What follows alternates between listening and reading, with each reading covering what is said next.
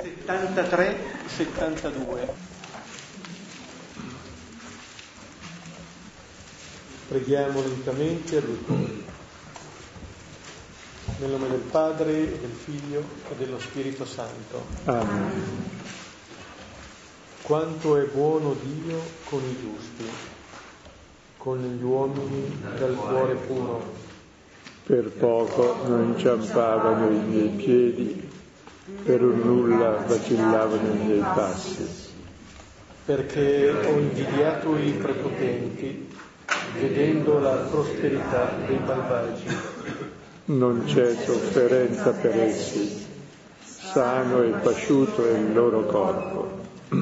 Non conoscono l'affanno dei mortali e non sono colpiti come gli altri uomini.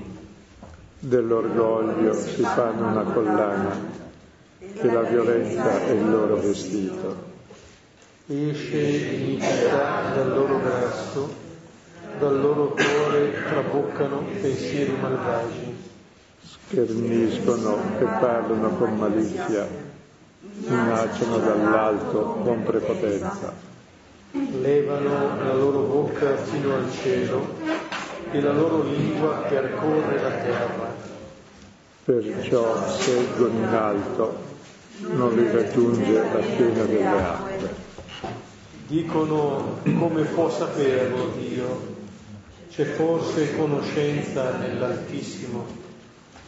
Ecco, questi sono gli empi, sempre tranquilli, ammassano ricchezze. In vano dunque ho conservato puro il mio cuore e ho lavato nell'innocenza le mie mani. Poiché sono colpito tutto il giorno e la mia pena si rinnova ogni mattina. Se avessi detto parlerò come loro, avrei tradito la generazione dei tuoi figli. Riflettevo per comprendere, ma fu arduo agli occhi miei. Finché non entrai nel santuario di Dio e compresi qual è la loro fine. Ecco, li poni in luoghi scivolosi, li fai precipitare in rovina. Come sono distrutti in un istante, sono finiti, periscono di spavento. Come un sogno al risveglio, Signore, quando sorgi fai svanire la loro immagine. Quando si agitava il mio cuore e nell'intimo mi tormentavo, Io ero stolto e non capivo, davanti a te stavo come una bestia. ma io sono con te sempre. Tu mi hai preso per la mano destra. Mi guiderai con il tuo consiglio e poi mi accoglierai nella tua gloria. Chi altri avrò per me in cielo? Fuori di te nulla bramo sulla terra. Vengono meno la mia carne e il mio cuore, ma roccia del mio cuore è Dio, e Dio è mia sorte per sempre. Ecco, perirà chi da te si allontana. Tu distruggi chiunque ti è infedele. Il mio bene è stare vicino a Dio. Nel Signore Dio ho posto il mio rifugio per narrare tutte le tue opere presso le porte della città di Dio. Gloria al Padre e al Figlio e allo Spirito Santo, come era nel principio, ora e sempre, nei secoli dei secoli. Questo salmo presenta un po' le sorti di coloro che il salmista definisce giusti, nella prima strofa, rispetto a coloro che chiama i malvagi. Sembra che siano così bene caratterizzati, forse se leggiamo, mentre leggiamo siamo presi dal desiderio di metterle distante rispetto a questi malvagi, però poi lo stesso salmista ci dice che non è qualcosa che avvenga in maniera automatica o sempre facile. Dice per poco non inciampavano i miei piedi, per un nulla vacillavano i miei passi. Perché? Perché ho invidiato i prepotenti, vedendo la prosperità dei malvagi. E poi la descrizione appunto di coloro che sono i prepotenti, i malvagi, e anche il fascino che questo può esercitare. Perché se noi diciamo la prepotenza, la malvagità, forse automaticamente vorremmo appunto prendere le distanze, in realtà, in realtà quello che avviene è che è qualcosa che ci affascina, allora giunge a dire in vano ho conservato pure il mio cuore e ho lavato nell'innocenza le mie mani, come se non vedessi il frutto di quello che compie. E dice che ci vuole del tempo. Riflettevo per comprendere, fu arduo agli occhi miei, eh, finché non entrai nel santuario di Dio e compresi, e compresi qual è la loro fine. Dove appunto la fine degli, degli empi, dei malvagi, è di sperimentare che questo male che si compie poi rischia appunto di tornare sull'empio che lo compie. Quando si dice tu distruggi i malvagi, come abbiamo letto, tu distruggi chiunque ti è infedele, va tenuto assieme con quello che diceva che i malvagi prosperano. Allora non è tanto una distruzione a livello fisico, non vede nessuna saetta che colpisce i malvagi, ma riesce a leggere dove porta una vita di quel tipo. Vedete, non è l'apparenza, perché l'apparenza dice che i malvagi prosperano. Ma quello che il salmista riesce finalmente a comprendere, potremmo dire che il bene è primo se stesso. Non si cerca il bene, non si cerca la giustizia, non si cerca la verità per chissà quale altra cosa, ma perché appunto è bene, è giusto ed è vero. Allora in questo modo, attraverso un lungo percorso che viene descritto qui attraverso il Salmo, questo salmista ci dice qual è il cammino che siamo chiamati a compiere. E di questo cammino vedremo qualcosa, in particolare nel brano di questa sera, Marco 6, 14, 29. Una premessa che inquadra il testo con la missione che abbiamo fatto la volta scorsa, le prime parole di Gesù era di non portare pane, perché si parla sempre di pane fino al capitolo ottavo praticamente. La cosiddetta sezione del pane che richiama l'Eucaristia, cioè lo stile di vita nuovo. E il Vangelo di oggi ci presenta uno stile, la prossima volta vedremo l'altro stile di vita, i due modelli. Ed è importante capire che modello di vita viviamo perché l'uomo si comporta in base ai modelli, non è come l'animale che ha l'istinto e quindi va bene, l'istinto è già programmato e non può sbagliare. L'uomo sbaglia perché non ha l'istinto per sé, ha l'uso di ragione, ha il discernimento e impara dalla storia qual è, cos'è il bene e cos'è il male. Cioè è uno che desidera, desidera la felicità, la, ma la felicità non è un oggetto. Non avete mai visto a passeggio la felicità? No. Ecco. Allora ci sono delle cose che sembrano belle, buone, desiderabili, che promettono la felicità e poi ti fregano. E per questo ci sbagliamo, non per cattiveria, perché abbiamo un modello sbagliato. E questa sera vedremo un bel modello che tutti adoriamo, che è il principio di tutti i mali ed è un testo che fa da antivirus che smaschera in fondo quel modello che tutti abbiamo introiettato da Adamo e Eva in poi. E poi vedremo la volta prossima il modello successivo, che sono due banchetti. Il banchetto vuol dire mangiare, vuol dire vivere, due modi di vivere. Stasera vediamo il modo di vivere che tutti vogliamo. Vedremo poi l'altro, con dei risultati che porta. Vedremo poi l'altro banchetto, il banchetto di Gesù. Leggiamo allora il testo, Marco 6, 14, 29.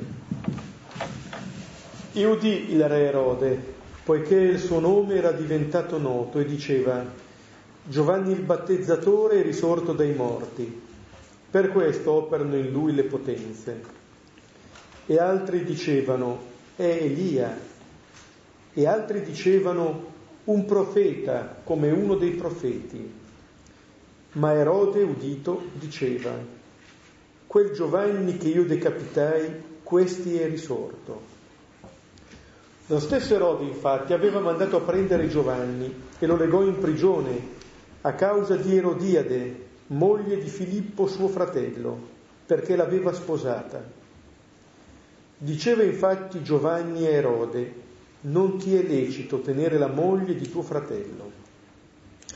Ed Erodiade ce l'aveva con lui e voleva ucciderlo e non poteva. Erode infatti temeva Giovanni, sapendolo uomo giusto e santo, e lo preservava, e ascoltandolo restava molto perplesso e lo ascoltava volentieri. E venne il giorno propizio, quando Erode, per il suo anniversario di nascita, fece un banchetto per i suoi grandi, gli ufficiali e i primi della Galilea ed entrata la figlia della stessa Erodiade e avendo danzato, piacque a Erode e ai commensali. Ora il re disse alla ragazza, domandami ciò che vuoi, te lo darò. E le giurò, ciò che mi domanderai, te lo darò, anche la metà del mio regno. E uscita, disse a sua madre, che chiederò? Ora quella disse, la testa di Giovanni il battezzatore. Ed entrata subito in fretta dalla re, domandò dicendo, voglio che qui ora mi dia su un piatto la testa di Giovanni Battista. E rattristatosi il re per il giuramento e per i convitati, non volle rifiutare a lei.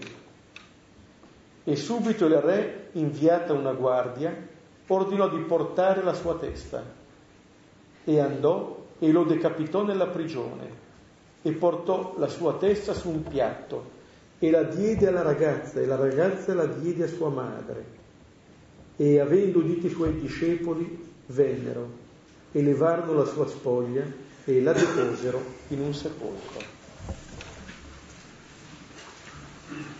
Siamo abituati a considerare Erode uno molto cattivo, no? Invece no, vedrete che non è per niente molto cattivo, lui non vuole uccidere nessuno, anzi lo conserva, anzi gli vuol bene, lo stima, dice che è giusto, che è santo. È uno che è giocato nella vita come capita a tutti noi. Quindi modello, eh, prendiamo Erode come il nostro modello di lettori della parola di Dio. Ecco, così riusciamo a capire perché non riusciamo a capire il Vangelo se prendiamo Erode come modello. E innanzitutto Erode è il re, il re rappresenta l'ideale dell'uomo, tutti vogliamo essere come lui, è il modello, è Dio in terra, da che mondo è mondo eleggiamo chi ci rappresenta proprio perché rappresenta gli ideali che abbiamo noi. Ecco, qui vediamo l'ideale di Erode, questo banchetto, banchetto vuol dire vivere, mangiare, come termine il banchetto che tu, l'ultima portata qual è? Bellissimo. vediamo allora gli ingredienti di questo banchetto che è lo stile di vita normale che va per la maggiore, lo vedete sui giornali, nella televisione, come proposta, come... Entriamo nei... Sì, appunto. Cominciamo a leggere i versetti da 14 a 16.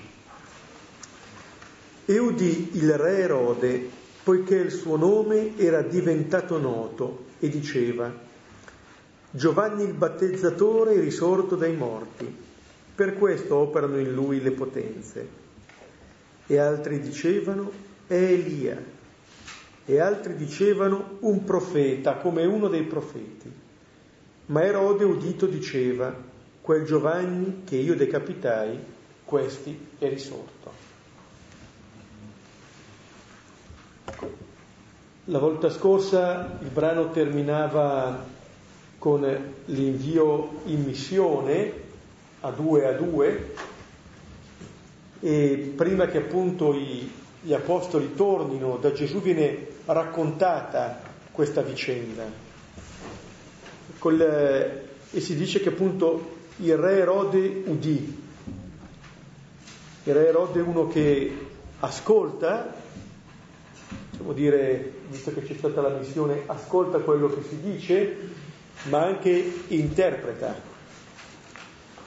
E questo appunto re ci, un po' ci rappresenta, viene a conoscere qualcosa di Gesù e si esprime riguardo a quello che sente. Quindi c'è un prendere posizione. Erode non è indifferente. Erode è uno che ascolta e che dice, udì e diceva. È quello che dice che Giovanni il battezzatore è risorto dai morti. Questa è la notizia nel capitolo quinto, avevamo visto Gesù che risuscita la figlia di Gairo, ma qui c'è una proclamazione che è quasi inaspettata, che Erode creda nella risurrezione, proclama che Giovanni il battezzatore è risorto dai morti. Quindi Gesù sarebbe Giovanni risorto. Esatto. È vero. È come appunto se il, da questa figura di Erode, prima, di questa figura venisse messa in evidenza come prima cosa che lui sembra non avere nessun problema a proclamare questo, tanto che anche quando sente altre interpretazioni, lui dice no, quel Giovanni che io decapitai, questi è risorto. Lo dice e lo ribadisce. In un certo senso, vuol dire, vediamo quale profondità di rapporto c'è tra Erode e Giovanni il battezzatore. E dicono che la resurrezione è una buona notizia, no? E per Erode che notizia è questa? È un incubo da quando gli ha tagliato la testa ce l'ha sempre presente, dice ecco, è risorto, è risorto. E dice qualcosa di molto profondo. Adesso, questo serve come introduzione, fa un flashback e racconta adesso come era ucciso. Tutta la memoria di Erode, che sempre immagina dentro come è capitata la storia. E allora racconta la storia del suo banchetto che è esattamente uno spaccato della storia umana, no? dello stile di vita che porta all'uccisione del profeta. Sì, sì. E anche di quello, quello che, di, che, si dice di, di, Gesù in questo caso, sia di Erode sia degli altri, ritroveremo questa espressione anche più avanti al capitolo ottavo. Chi è Gesù? Giovanni Battista, uno Elia, uno dei, uno dei profeti, un profeta che è uno dei profeti dove in questo da un lato c'è come dire, la grandezza di questa persona, ma dall'altra parte c'è la fatica a cogliere la novità, cioè quasi un ridurre Gesù a qualcosa che io conosco già.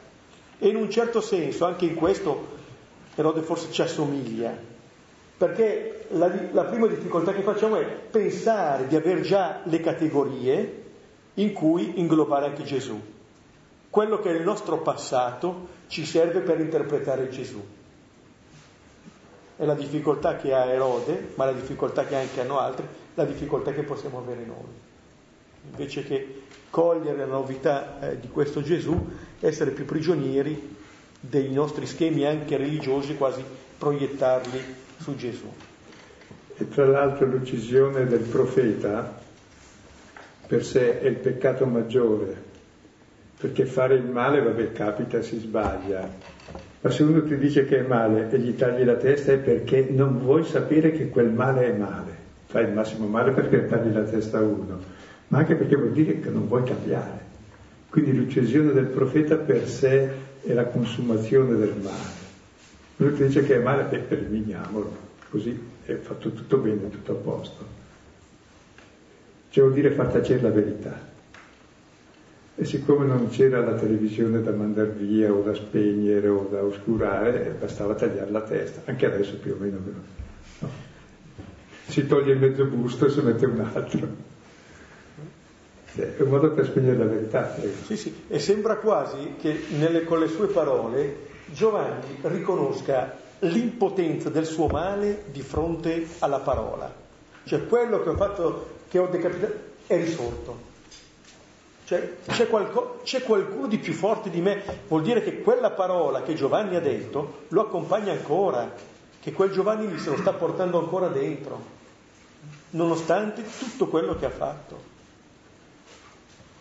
E adesso vediamo la storia che ha lui il suo rapporto con Giovanni e, e il resto. Versetti da 17 a 20.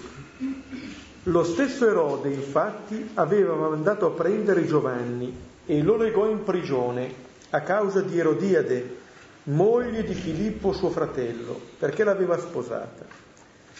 Diceva infatti Giovanni a Erode, non ti è lecito tenere la moglie di tuo fratello. Ed Erodiade ce l'aveva con lui e voleva ucciderlo e non poteva. Erode infatti temeva Giovanni, sapendolo uomo giusto e santo, e lo preservava e ascoltandolo riman- restava molto perplesso e lo ascoltava volentieri. Vorrei un pochino eh, rilevare adesso, lasciando da parte Erodiade, che cosa fa Erode? Vabbè, aveva mandato a prendere Giovanni come Gesù, legato in prigione, ma non, la colpa non è sua, è per Erodiade. E... Ma cosa faceva Erode? Temeva Giovanni, vuol dire lo rispettava sa che è giusto e santo, lo custodiva, lo osservava proprio, preservare proprio come osservare i comandamenti, lo ascoltava, restava perplesso, lo ascoltava volentieri. Cosa volete di più? È il più buon uomo del mondo, no? Veniva il martedì anche Villa Pizzone, risulta, nei documenti antichi. È come se questa persona ci facesse vedere un tipo di legame con la parola dove di fatto eh, Erode non vuole eliminare Giovanni, anzi lo vuole ascoltare, se l'ha dato anche in carcere ad ascoltarlo. E se lo teneva in casa tranquillo. L'aveva lì accanto a sé, come dire, dimora in casa mia, la parola è lì, anzi la, la custodisce ben bene, impedisce che venga uccisa questa parola. Il, ehm, il fatto che lo mandi a prendere, lo leghi in prigione, eccetera, sembra da un lato il tentativo di ridurre all'impotenza questa cosa, ma la parola continua. Guardate, sullo, eh, sullo sfondo c'è sempre l'invio in missione dei dodici, eh? questo è un po' che anticipa quasi la sorte della parola e quello che fa appunto non lo fa perché lo decide lui. C'è a causa di Erodiade e questo Giovanni che dice a Erode non ti è lecito, non ti è lecito. Come se Erode, potremmo dire, ammirasse, anche se poi gli costa, in questa persona una persona che con franchezza gli dice le cose. Tra l'altro è bello, i verbi tutti all'imperfetto, vuol dire che era un'azione continua, eh? temeva, preservava, lo ascoltava, restava, lo ascoltava, e proprio eh, lo frequentava, proprio affascinato anche, sì? volentieri addirittura. E quello che appunto il, Giovanni dice a Erode riguarda appunto la donna che è con lui, ma come dire, questo è qualcosa che può riguardare il popolo quando si è con qualcuno che non è la nostra persona, come se il popolo fosse sposato con qualcun altro, rappresenta anche il popolo di fronte alla, alla situazione con il Signore, siamo sposati con qualcun altro. E il fatto che Giovanni gli dica non ti è lecito, no, adesso eh, rivela da parte di Giovanni la libertà di questa persona. Andare dal re e dire non ti è lecito, qualunque cosa tu dica al re, vuol dire che tu da quel re non ti dovrai aspettare nessun favore. Non è che stai zitto ma meglio non dirgli niente, chissà mai che poi possiamo avere qualche favore da questo re, o se andiamo a dire qualcosa, chissà cosa mi fa. C'è un legame eh, di Giovanni che è un legame libero, franco, e in un certo senso forse anche questo colpisce Erode, che una persona gli si possa rivolgere così, che lui possa sentirsi dire delle parole, che lo possano richiamare alla sua verità, quando magari tutti intorno faranno di tutto per nascondere questa verità e per cercare complicità e non verità. E, tra l'altro c'è sotto anche un'immagine sotto questo adulterio, no? Adulterio è quando non è la tua donna. Ora, il re è simbolo del popolo di Israele, dei credenti. E il comandamento, qual è il comandamento per ogni primo comandamento? Amerai chi? Signore Dio tuo con tutto il tuo cuore, con tutta la tua anima, con tutta la vita e con tutte le tue forze. Vuol dire non amare il Signore ma amare gli idoli. Non so se è chiaro. Cioè, uno sposo è colui che devi sposare, che è il Signore. Sposi i tuoi idoli. Quindi è il segno dell'idolatria questo. Cioè, non si sono sposati, cioè l'uomo è fatto per sposare la sapienza. La donna è simbolo del bene e del male, non perché la donna sia più buona o più cattiva dell'uomo, eh, ma perché è così. Eh, Eva, per esempio, è simbolo della stoltezza, perché ha sposato l'ipotesi del serpente. Ecco, e poi invece c'è la sapienza che sposa la parola di Dio, la sapienza è quella che realizza l'uomo. Quindi ogni uomo, anche la donna, dipende da chi sposa, se sposa la sapienza o la stoltezza, c'è il modello di vita che sposi. Quindi Erode che era buono, voleva bene la parola, apprezzava il profeta, lo custodiva, però aveva sposato un altro modello di vita che è quello che verrà fuori qui. So se, so se spiego, tanti si dicono i cristiani, ma che modello di vita fanno? So se mi spiego. Il modello di vita di quello che vedremo del pane nel deserto o di quello che fa Erode per il suo compleanno? Cioè qual è lo stile di vita che abbiamo? È uno stile davvero di amore, di dono, di perdono, di comprensione, di comunione, oppure un altro stile che vediamo qui? Di fronte a queste parole di, eh, di Giovanni si dice che Erodiade ce l'aveva con lui, non si dice che, Giovanni, che Erode, ma Erodiade. E voleva ucciderlo e non poteva. Allora Giovanni viene preso, questo è uno dei, dei termini anche dalla, da Genesi 3 in avanti, in cui si, eh, c'è una logica che punta più o meno alla eliminazione dell'altro, ma Erodiade ha questa volontà omicida, pensa che eliminando Giovanni lei possa vivere di più. Cioè che vivere di fronte a questa parola per lei non è vivere. E ritiene che debba eliminare Giovanni perché lei possa vivere. Meglio, deve mettere a tacere questa parola perché lei possa vivere. Pensa che quella parola sia una parola che le tolga la vita e allora vuole togliere lei la vita a Giovanni. E si scontra. Qua è interessante perché in questi versetti noi vediamo delle situazioni, degli atteggiamenti che sono ambigui. Lei che vuole ucciderlo ma non può. Dall'altra parte c'è Erode eh, che lo tiene in prigione però lo ascolta volentieri. Rimane perplesso però lo ascolta lo ritiene uomo giusto e santo. Allora potrebbe dire, bene, ma se lo ritiene, se sai che è giusto e santo, che cosa ti impedisce di trarre le conseguenze da questo? Ma allora forse qui ritroviamo quello che Silvano diceva all'inizio, cioè rivela il nostro atteggiamento di fronte alla parola. Perché forse non è poi così vero che siamo così liberi, così pronti di fronte a questa parola che ascoltiamo. Perché forse anche su di noi un'altra logica può esercitare maggior fascino, se non stiamo attenti, così come anche il salmista diceva. Perché dalla, da una parte c'è Erodiade che vuole ucciderlo, dall'altra parte c'è Erode che vuole preservare Giovanni e Giovanni è in prigione. Adesso andiamo avanti, vediamo il giorno propizio.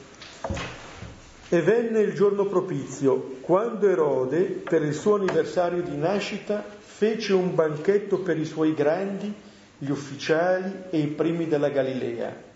Ed entrata la figlia della stessa Erodiade, avendo danzato, piacque a Erode e ai commensali. Ora il re disse alla ragazza, domandami ciò che vuoi, te lo darò. E le giurò, ciò che mi domanderai te lo darò anche la metà del mio regno. Ecco, qui vediamo gli ingredienti dello stile di vita di Erode, che sono il giorno propizio interessante, l'anniversario di nascita sarà il giorno dell'uccisione. È un banchetto per i grandi, i grandi sono i ricchi proprietari terrieri antichi, nobili e ricchi i generali, sono questi gli altri, e gli altri sono i rampanti, cioè quelli che ormai sono giunti a livelli di essere i primi più ricchi, quali sono? Rispetto ai nobili che sono ricchi di tradizioni. Poi i generali sono i potenti, in fondo, quelli, quelli che oggi hanno in mano il potere, insomma. E il banchetto, e gli invitati sono questi, e poi che altre cose ci sono in questo banchetto? C'è una danza, c'è il piacere, piace a tutti, c'è la magnanimità, domandami ciò che vuoi, te lo darei. Anche metà del mio regno. Cioè, un banchetto bellissimo, scusa, i nobili, i ricchi, i potenti, i generali, una bella ragazza che balla, piace a tutti, un re generosissimo, dà anche metà del regno e lo giura davanti a tutti anche, quindi c'è anche mantenere la parola, c'è la bellezza, la danza, il piacere. Cosa manca? manca sembra che non manchi niente. E direi quando si comincia con un banchetto per un potente bisogna sempre guardarsi, perché se andate a Genesi, a Genesi 40 dove c'è il banchetto per il compleanno del faraone ne impicca uno, qua c'è il banchetto di Erode, taglia la testa un altro. Eh? Guardatevi bene quando vi arrivano gli inviti per il compleanno del potente. Eh? Guardatevi bene. Ma perché c'è questo fatto che è tremendo?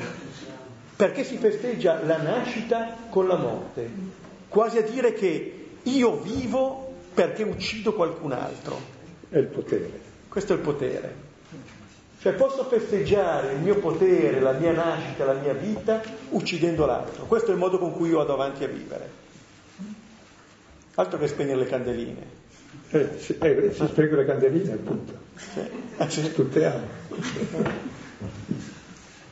Questo è il modo. Eh? Ma quello che fa qui Erode, noi forse possiamo avere delle precompressioni cose dire ma guarda questi che sono i cattivi. No, no, no. Questo è il fascino queste sono le tentazioni che Gesù ha vissuto all'inizio della sua vita. C'è un modo di, appunto, e questa è l'ambiguità di fronte alla parola, pensare che si possa vivere così con la parola in casa.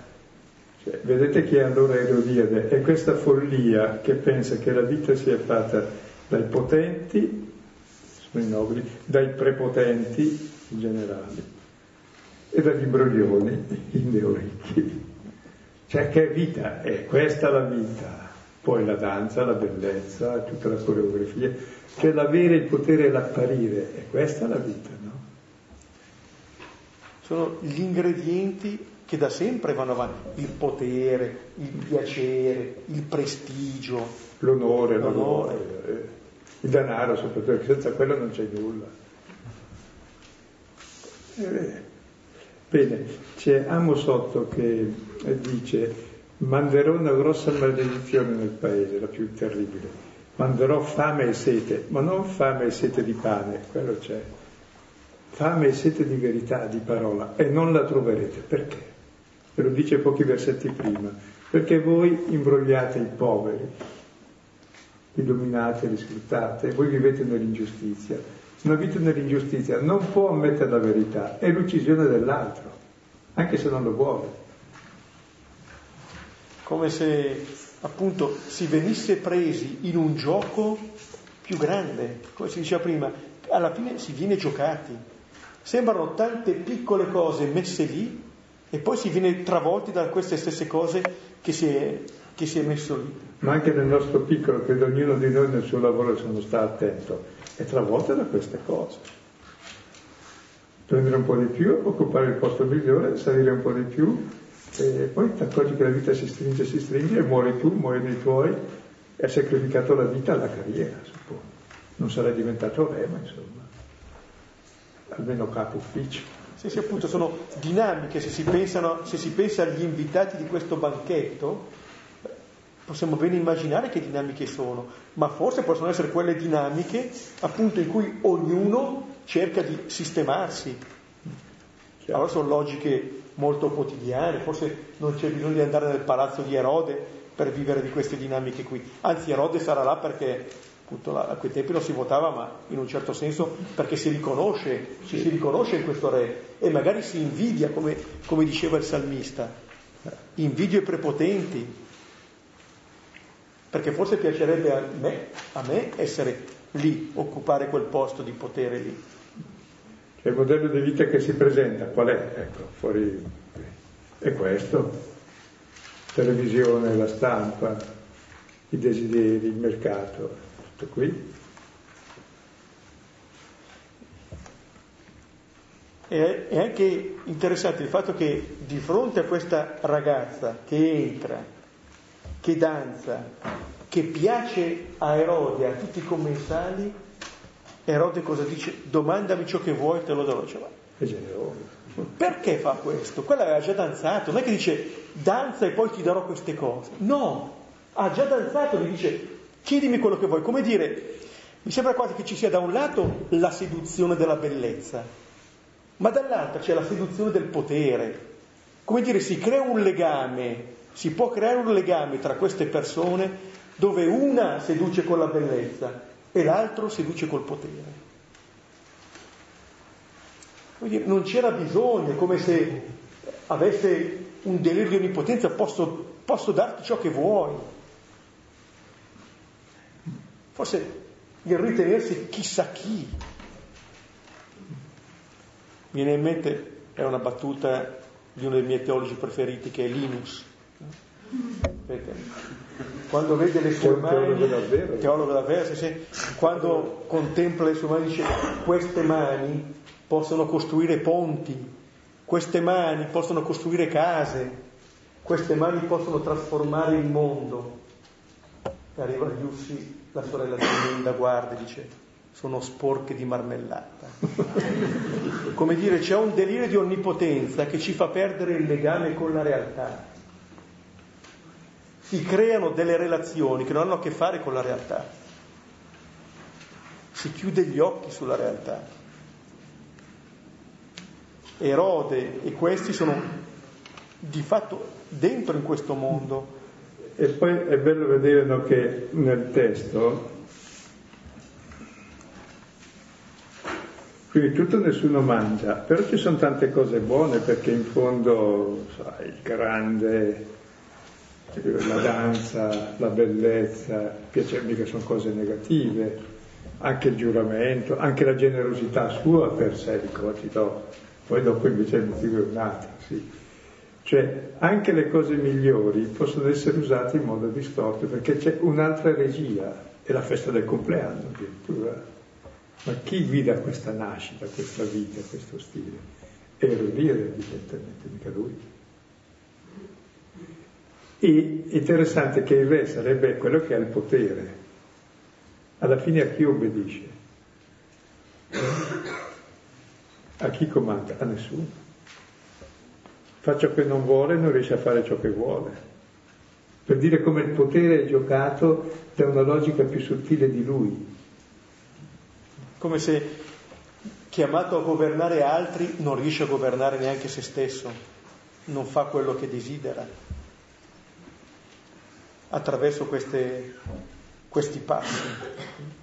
E vediamo allora di fatto l'entrata in scena della regista del banchetto. Versetti 24-25. E uscita disse a sua madre, che chiederò? Ora quella disse, la testa di Giovanni il battezzatore.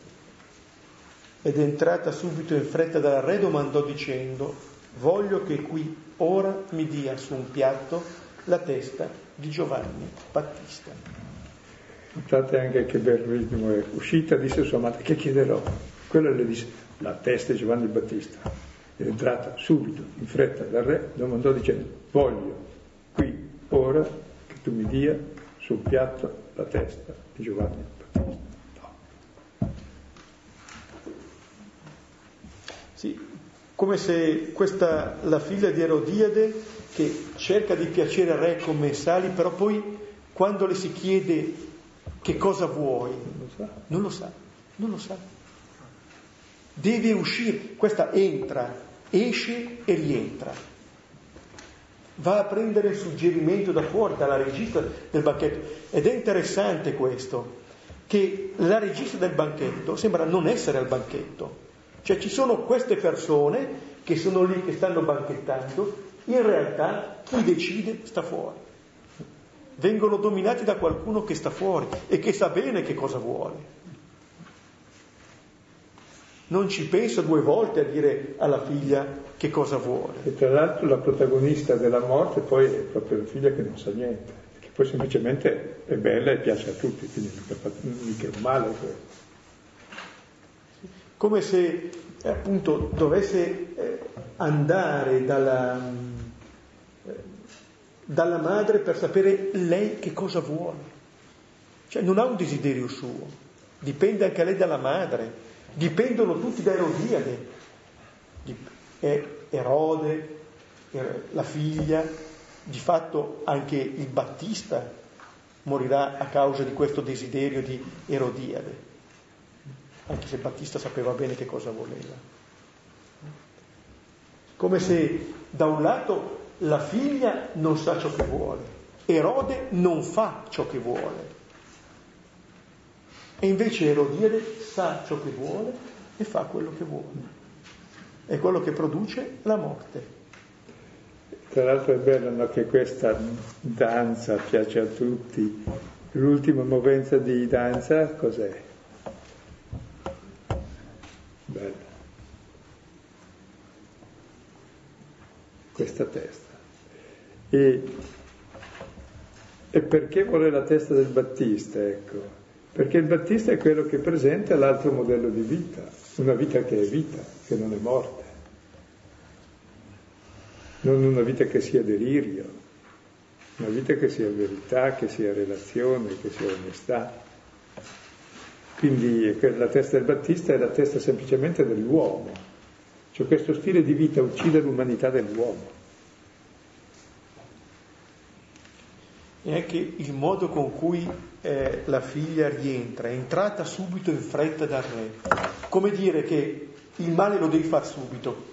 Se, se aspetti forse puoi darti del tempo, altrimenti no. Altrimenti fai come lei che rientra e va subito in fretta da Erode a dire quello che vuole.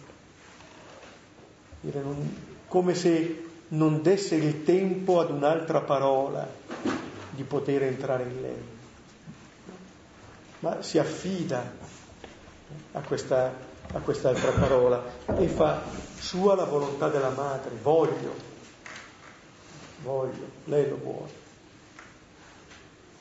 Come dire, se si è appiattita sul desiderio appunto di Erodiade. E vediamo gli ultimi versetti da 26 a 29 e rattristatosi il re per il giuramento e per i convitati non volle rifiutare a lei.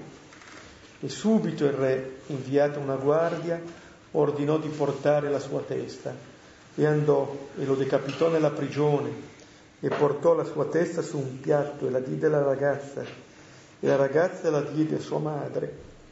E avendo udito i suoi discepoli, vennero e levarono la sua spoglia e la deposero in un sepolcro.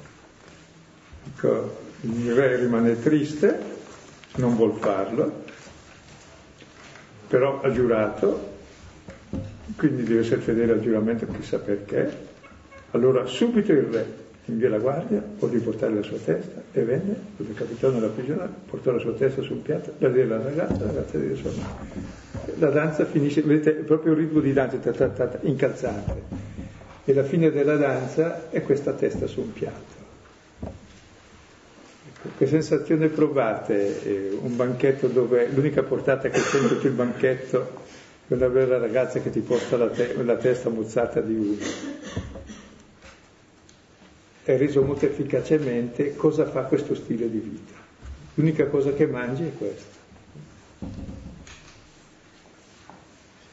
Con questo re che appunto eh, si rattrista, era cominciato con un banchetto per la sua festa, per l'anniversario della nascita, e si conclude con un re triste. Quello che deve essere un momento di gioia si trasforma in tristezza perché di fatto è triste per quello che ha fatto, è triste anche perché non, non riesce a fare ciò che vuole. Forse anche eh, questo maschera una cosa che una volta che entri nel gioco sei depossessato della tua volontà, cioè devi giocare in quello, sei giocato, sei giocato dal gioco che hai messo in moto, insomma. con questa guardia che viene mandata, con questo Giovanni che si vede arrivare la guardia. Non sappiamo che cosa si aspettasse Giovanni nella prigione, ma di fatto poi vede arrivare questa guardia, questi giochi che si fanno in alto, nelle alte sfere, che poi arrivano appunto a far fuori chi è lì in prigione, e questa testa che arriva alla fine da Erodiade voleva ucciderlo e non poteva. Alla fine può. E lo diede, fa ciò che voleva fare. C'era Don Primo Mazzolari che diceva che la testa del Battista ha più ragione sul vassoio che sul collo. E se ricordiamo come è iniziata questa, questo brano, dove appunto Erode dice che quel Giovanni che decapitai questi è risorto, come dire, non l'ha fermato nemmeno quello. Cioè c'è una, l'annunciatore, il battezzatore che prima che con le parole sta parlando con la sua vita, sta formando i suoi discepoli che vanno lì a prenderlo con la sua vita. Discepoli che vanno appunto a prendere le spoglie del Battista. Vi ricorda qualcosa i discepoli che vengono, prendono le spoglie e lo depositano nel sepolcro? Vi ricorda qualcos'altro nel Vangelo? Gesù. Ma non finisce così la storia, comincia, è risorto. E per cui quella del Battista non è la morte, è veramente il testimone che vince la morte che è risorto, è vero. Cioè l'altro è il gioco che gioca alla morte, quello del Battista è il gioco che porta alla risurrezione addirittura per Erode, è risorto. Quindi c'è il preannuncio della resurrezione di Gesù e del tipo di vita nuova che si vedrà dopo, che è quella del pane condiviso. Quindi è il passaggio, in, in, del Battista si compie il passaggio da questo banchetto di Erode, che lui ne fa le spese, al banchetto di Gesù che dà il suo corpo.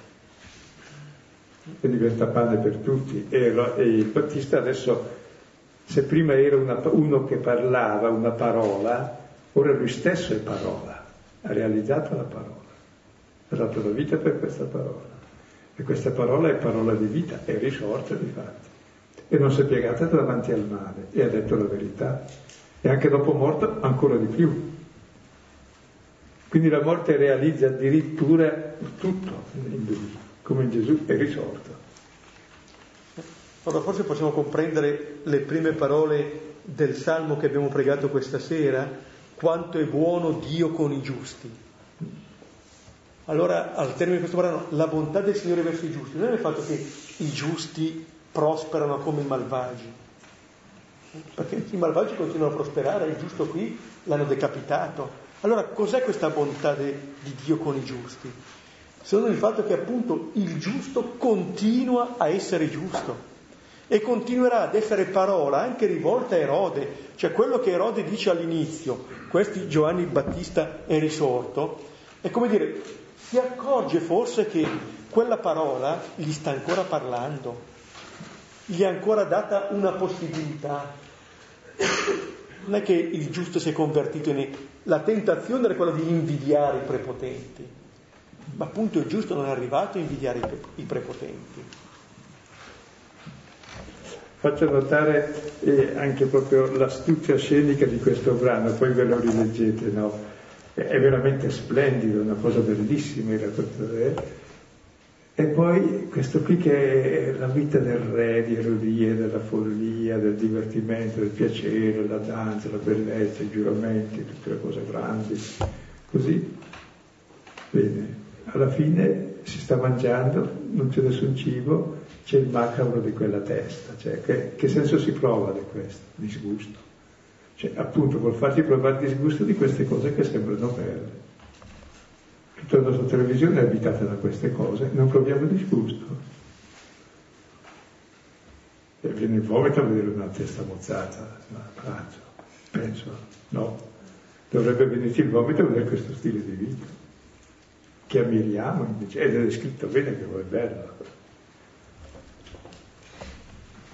Possiamo fermarci qui, riprendere il brano e poi condividere.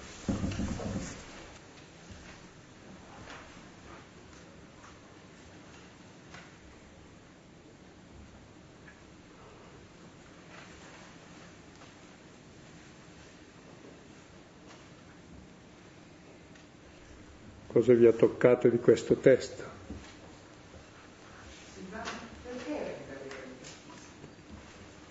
Per Erodiade.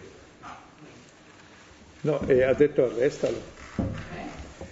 E per istigazione di Erodiade, penso, solo per quello. Perché dice lo stesso Erode aveva mandato a prendere Giovanni e lo legò a causa di Erodiade. Ed è Erodiade che gli ha detto mettilo in prigione perché mi, mi dà fastidio.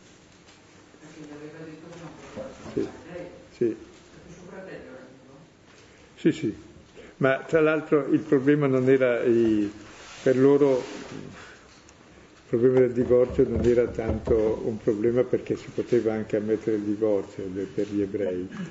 Il problema qui è, è un'altra cosa, che cioè c'è uno che non è sulla sua moglie, cioè il valore anche simbolico, cioè del re che non sposa re che rappresenta il popolo che non sposa chi deve sposare, cioè la sapienza, la... quindi è un po' il simbolo della follia. Ecco, non è... Sì, però alla fine esercita davvero il potere. Sì. Lei può lavorare sotto, ma chi può esercitarlo veramente. Non può, è giocato. Da... Giocato, giocato, però. Siete troppo severi con lei e troppo... No, ma, il, no, ma No, ascolta, il vero potere ce l'hanno i grandi, i potenti e i rampanti, cioè è tutta la cricca. Sì, no, ma è... Si offre anche la figlia, cioè sì, sì, sì, sì. vera, no? Perché sì. poi non è il ballo che affascina Erode, è quello che segue. Quello che segue, eh, dici? Eh, a tutti i convitati piaceva, sì. Eh, eh, capito? Allora, e quindi in nome di quello è disposto ma questa è edizione aggiornata del racconto. In Israele non si poteva ancora allora. Eh, sì, sì il sotto, il, la cosa sotto sotto è la stessa, però non si poteva in Israele allora, se no ti facevano fuori. Sì, sì. no, ma, ah, ma non c'entra. La libertà di scegliere tra il bene e il male, di conoscere il bene e il male la responsabilità è sua. Sì, ma la responsabilità è esatto, ma la donna è simbolo della sapienza dell'uomo. Insomma, l'uomo è il capo, la donna è il collo, lo fa girare dove vuole, dicono i brasiliani. Ma il problema non è questo, cioè è proprio fuori metafora, cioè chi sposi tu? Sposi la follia o la sapienza? Ti governa ciò che tu sposi. Ma questo vale per l'uno e per l'altro. Eh, però Erode, Erode, Erode. fa tutto il potere. No, il- no, invece il potere non può fare niente, deve obbedire a una follia. E alla fine è il potere che dà la follia. No, ma Il è, potere incontrastato, ti dà questo. sì, ma è già una follia il potere e lui obbedisce al potere stesso, ma è per cui il- la prima vittima è lui.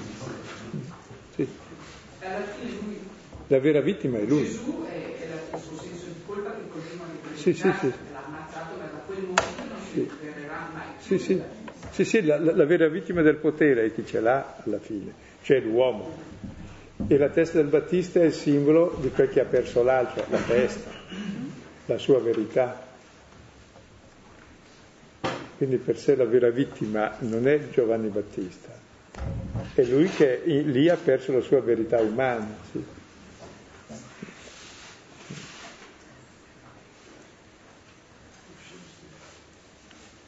Adesso comunque nella cultura ebraica proprio la donna è l'incarnazione della sapienza, per cui il contrario è l'insipienza, allora è più facile il gioco, perché non è mai anche nei Vangeli che il re sia il potente, è giocato dal potere. Non c'è nessun potente che sia riuscito a fare del bene. Ma prima dicevate, a meno che si mette su un'altra linea di servire. Scusa, sì. no, dicevate eh, i deliri di potenza che poi ci fanno perdere il contatto con la realtà, no? Io pensavo che mh, non è solo una realtà esterna quella con cui si perde il contatto, ma come anche un po' la realtà del, del proprio cuore, perché eh, in fondo Erodiade fa una cosa che ottiene il risultato, ma eh, a pensarla bene, quello lì comunque è una persona a cui lei era legata, è una persona con cui resta legata. Avergli creato una situazione di inganno in qualche modo, perché quello ormai aveva detto fai qualunque cosa te la do, lei ne approfitta, eh, se vogliamo assolutamente, ma cioè, io immagino che abbia un peso questa cosa nella relazione successiva e nel tempo, cioè se questo era legato a questa persona, lo ammirava, gli voleva bene, in fondo si sente pure un po' in colpa no? per la sua morte, questa cosa è andata, se vogliamo, anche un po' contro il cuore di Erodia, mi viene da dire, se c'era una- un amore verso Erode, no? E Erode lo fa perché comunque perde anche lui, cioè rimanendo legato a questo giuramento che ha fatto si perde anche lui un pezzo di affetto e di legame che aveva, per cui Perde io tutto. pensare che alla fine il potere è anche una perdita di, di un pezzo di sé, cioè in questo discorso che sembra che lo giochi tu, in realtà ti giochi un pezzo e non di una cosa esterna, di una cosa interna che credo che sia una perdita più grossa, no? ancora più di perdere il regno, voglio dire, perdere in fondo qualcosa che amavi, in qualche modo, un pezzo di qualcosa che amavi. E poi c'è sotto ancora, sì, eh, sulla linea giusta questo ma poi il profeta rappresenta la verità e, e la via della vita. L'uomo desidera la verità e la via della vita e della felicità, quindi perde questo. Cioè tagliare la testa al Battista vuol dire che tu hai, hai distrutto la tua umanità, tuo desiderio di bene e di verità, ma non ci riesci perché gli rimane ancora il ricordo che vuol dire che è indistruttibile, insomma. È bello anche come congegnato perché è già risorto prima che muoia e poi è morto, ma è già risorto. Anche congegnato così è molto più suggestivo perché vuol dire che il bene non perde e parla certamente alla coscienza di tutti.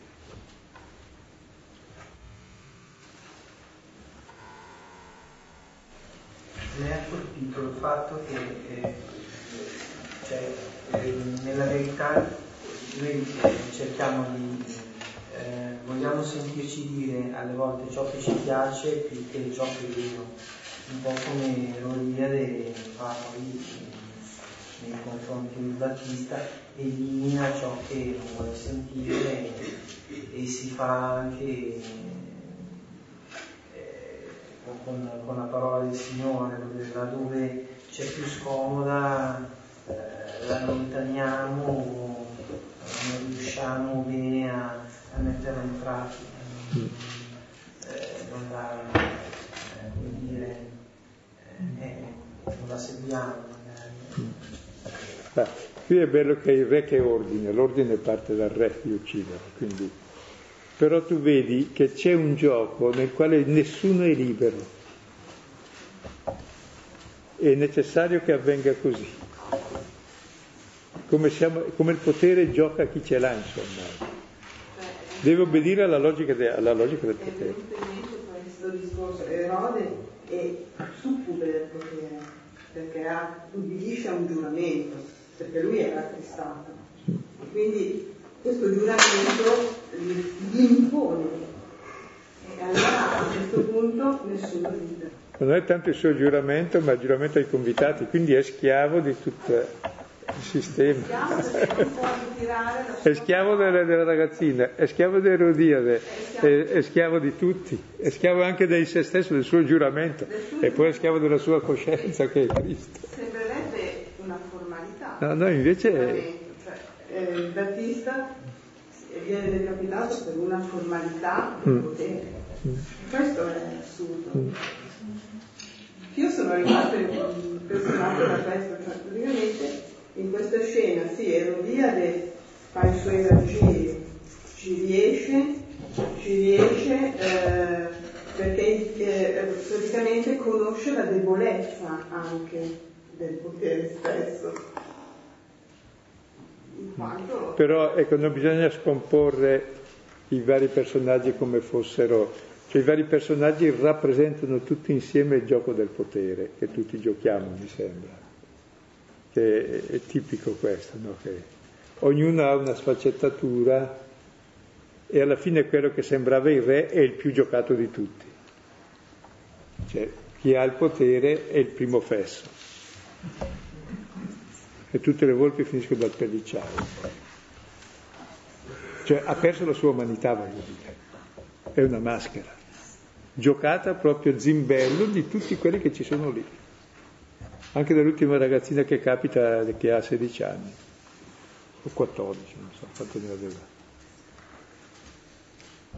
Infatti lo sfidano a dimostrare la sua onnipotenza. Esatto e lui deve dimostrare la sua onnipotenza per non perdere la sua dignità di re. Esatto, Però nel farlo effettivamente dimostra la sua impotenza a fare quello che vuole. Sì.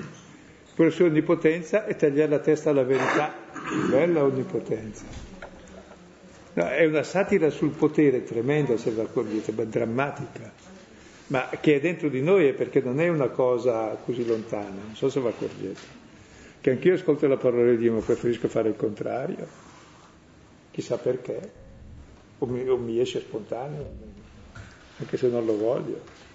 Diciamo che anche Erode è andato al di là sue, eh, di quello che poteva prospettare, cioè ti do una verità, cioè digli qualunque cosa, è un'imprudenza, cioè, non si può fare il passo più grande di quello, quindi ha giocato da insipiente andando anche oltre, andando oltre per, presti- per, per, mostrare un prestigio. Un prestigio eh, persino ci fa sempre andare oltre noi stessi.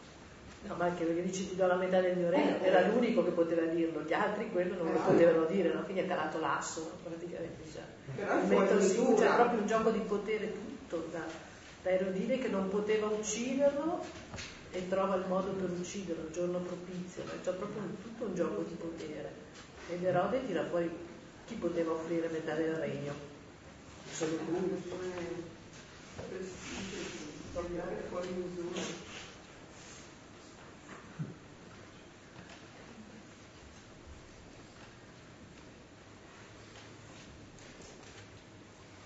E proviamo a riflettere anche noi come c'è questo gioco dentro di noi che ci gioca anche inconsciamente. Perché anche Erodiade, se avesse dato retta a, a Giovanni Battista magari l'avrebbe ripudiata, lei non era più moglie del re, quindi perdeva anche lei il potere, no? Quindi cioè, proprio... Parlavamo un po' questa questione di, di un Erode che non avevo mai pensato alla situazione di questa cosa, cioè Erode eh, eh, si rapisce il, il Giovanni e lo chiede tutto per sé. Quindi, come dire, la parola è tutta per me, lo ascolta, in qualche modo quasi se lo coppola, viene a dire, no? E un po' questa cosa proprio ci riconosco, no? E, cioè, c'è un rischio in tutto questo, no? Cioè, se questa parola non ti converte mai e te la lasci, come dire, te la popoli, te la tieni, tutta tua, ma come dire, nel momento in cui questa parola ti interroga profondamente, quindi a questa parola si chiama, come dire, a, a un comportamento, quindi alla decisione del, della, della, proposta di Erodia, e allora lì sì che quella parola mi interroga, mi attristo, però io decido per, per l'altro. E quindi quello è, è drammatico, cioè, se questa parola non, eh, in qualche modo, cioè, anche questa cosa che abbiamo detto altre volte, che Gesù non si lascia mai prendere, va oltre, no? Nel momento in cui qualcuno se lo prende, quindi come succede con Erode, col Battista, in realtà questa parola lui muore, o lui la fa morire. No, non muore perché ce l'ha ancora viva, è risorta, è più forte di prima. Ho, ho visto un, eh, delle acqueforti di un Testori Giovanni che era anche pittore, artista, è tutto un volume con tutte le teste da Giovanni Battista, gli incubi di Erode con questa testa mozzata, tutte in forme diverse, veramente è resa molto bene. Cosa viveva Erode, cosa ha vissuto il resto della sua vita con questa testa.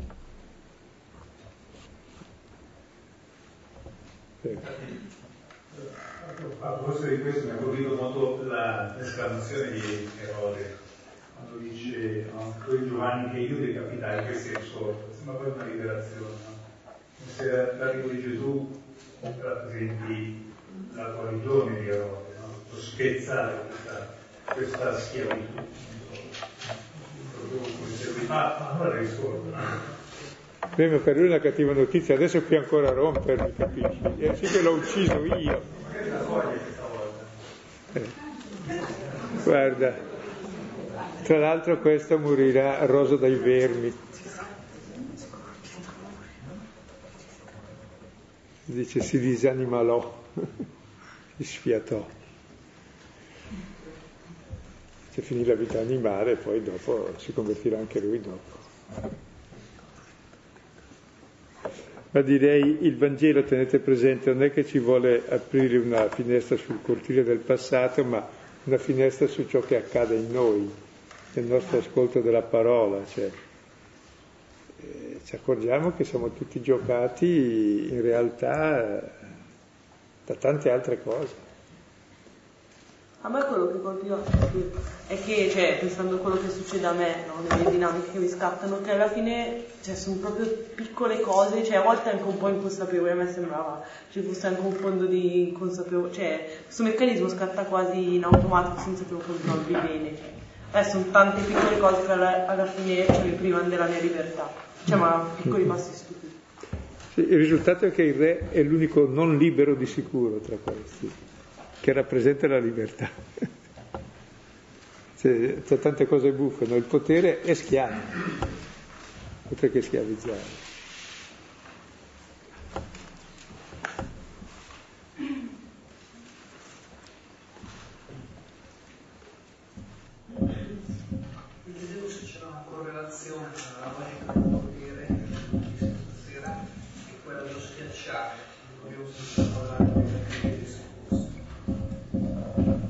Esatto, sì.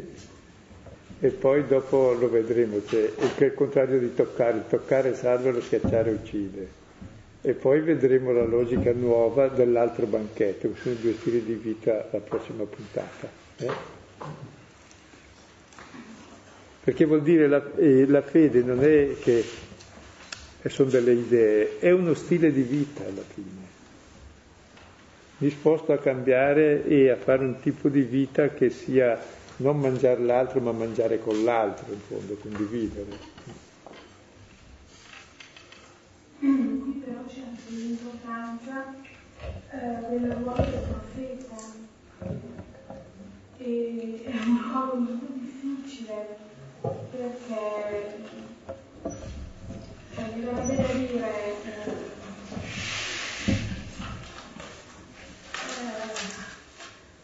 scappare che avevano, hanno, eh, avevano comportamenti non corretti, non morali.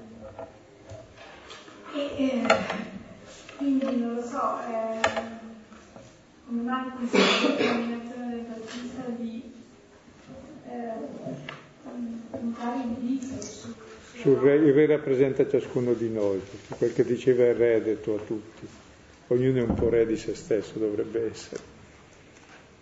Comunque, credo che il testo vuole rivelare proprio uno stile di vita che tutti conosciamo bene, che è l'ideale di vita medio, che adesso non riusciamo più a sostenere, dobbiamo fare un po' di sacrifici.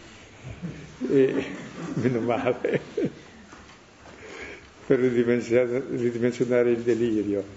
Però il profeta ucciso non smette di essere profeta, ma è ancora più vero. Comunque continueremo, siamo solo al capitolo sesto.